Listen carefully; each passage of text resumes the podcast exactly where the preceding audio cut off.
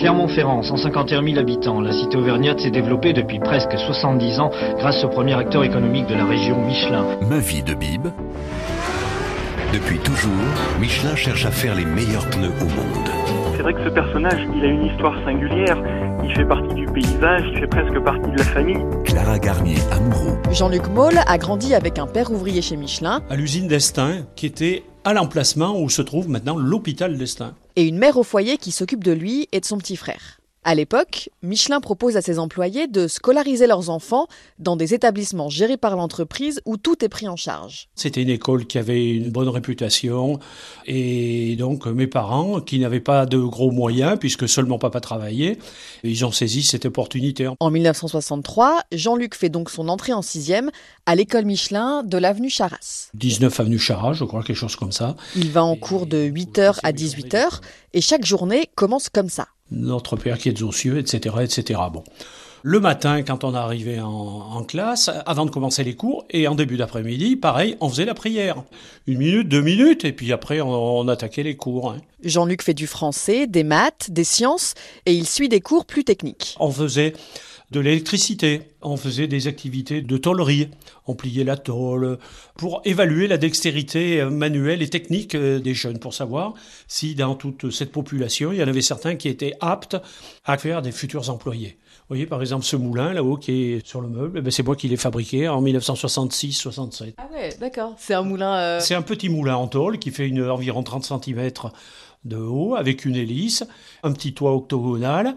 Et puis à l'intérieur, je me rappelle, on soulevait le toit, il y avait euh, une petite boîte en tôle pliée dans lequel on pouvait rentrer un paquet de gitanes. De cigarettes. Pour lui donner un aspect un peu utile, si l'on peut dire. Chaque semaine, il rentre chez lui avec un relevé de notes à faire signer par ses parents. Moi, j'ai jamais signé le livret scolaire à la place de mon papa. Hein. Quand il était moyen, bon, moi ça allait.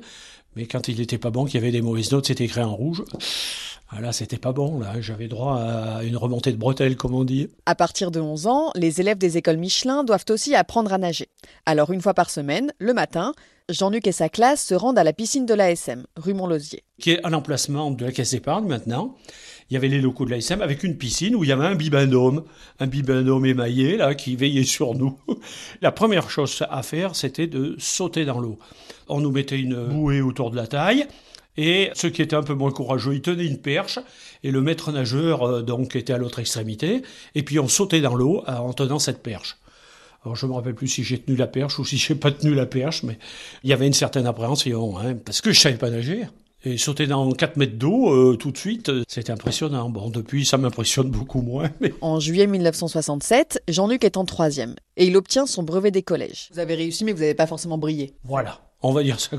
Cette année-là, à la surprise générale, Michelin annonce la fermeture de tous ses établissements scolaires. Jean-Luc revient sur ce moment charnière et la suite de son parcours dans la deuxième partie de son témoignage. En juillet 1967, Jean-Luc Moll est en troisième à l'école Michelin pour garçons de l'avenue Charras. Il vient d'obtenir son brevet des collèges quand il apprend avec stupeur que l'entreprise a décidé de fermer tous ses établissements scolaires. Vous vous souvenez comment vous l'avez appris? Les professeurs nous ont dit que c'était la fin des écoles, les écoles allaient fermer.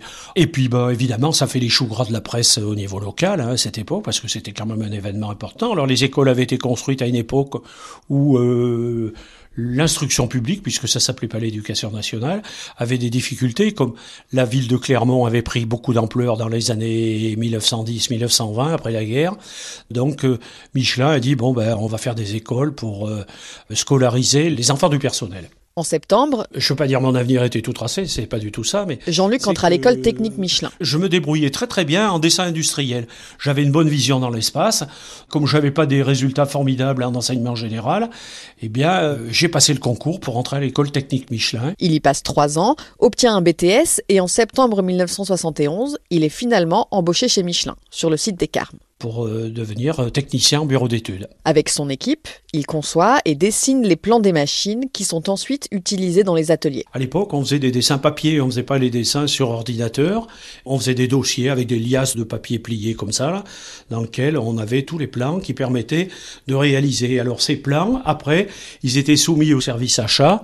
Et là, on avait une, une assez grande liberté de création.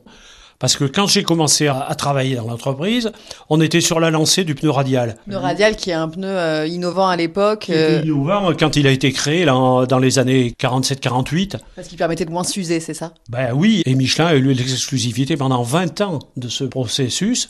Donc ça a fait rentrer beaucoup d'argent dans l'entreprise. Et en fait, il y a eu une époque où, où, finalement, on comptait assez peu finalement. Et puis au fur et à mesure, eh ben, ça s'est durci parce que les brevets sont tombés dans le domaine public. Et puis les concurrents ont travaillé euh, d'arrache-pied aussi pour euh, rattraper le décalage qu'ils avaient. Et en fait, euh, il y a eu un durcissement. Malgré ce durcissement, Jean-Luc passe 25 ans en bureau d'études. Puis il devient formateur à l'école technique, celle où il a fait ses études. Je suis retourné à l'école Michelin comme professeur. Donc la boucle était bouclée. Voilà. Après six ans à ce poste, il devient manager et à la fin du mois de janvier 2010, il décide de quitter l'entreprise. Honnêtement, j'étais prêt à partir. Parce que l'évolution du monde fait que la communication, les échanges s'accélèrent de plus en plus. Et puis on voit arriver des bataillons de jeunes qui ont l'esprit vif. Et en fait, euh, on comprend beaucoup moins vite, pour dire les choses honnêtement. Jean-Luc prend sa retraite Moi, la transition avec la retraite, c'est très bien passé. J'ai pas eu besoin de faire de stage de préparation à la retraite. et il commence à s'investir dans plusieurs associations et fait notamment partie d'un groupe d'amateurs d'astronomie qu'il a découvert grâce à un collègue de travail dix ans avant de quitter Michelin.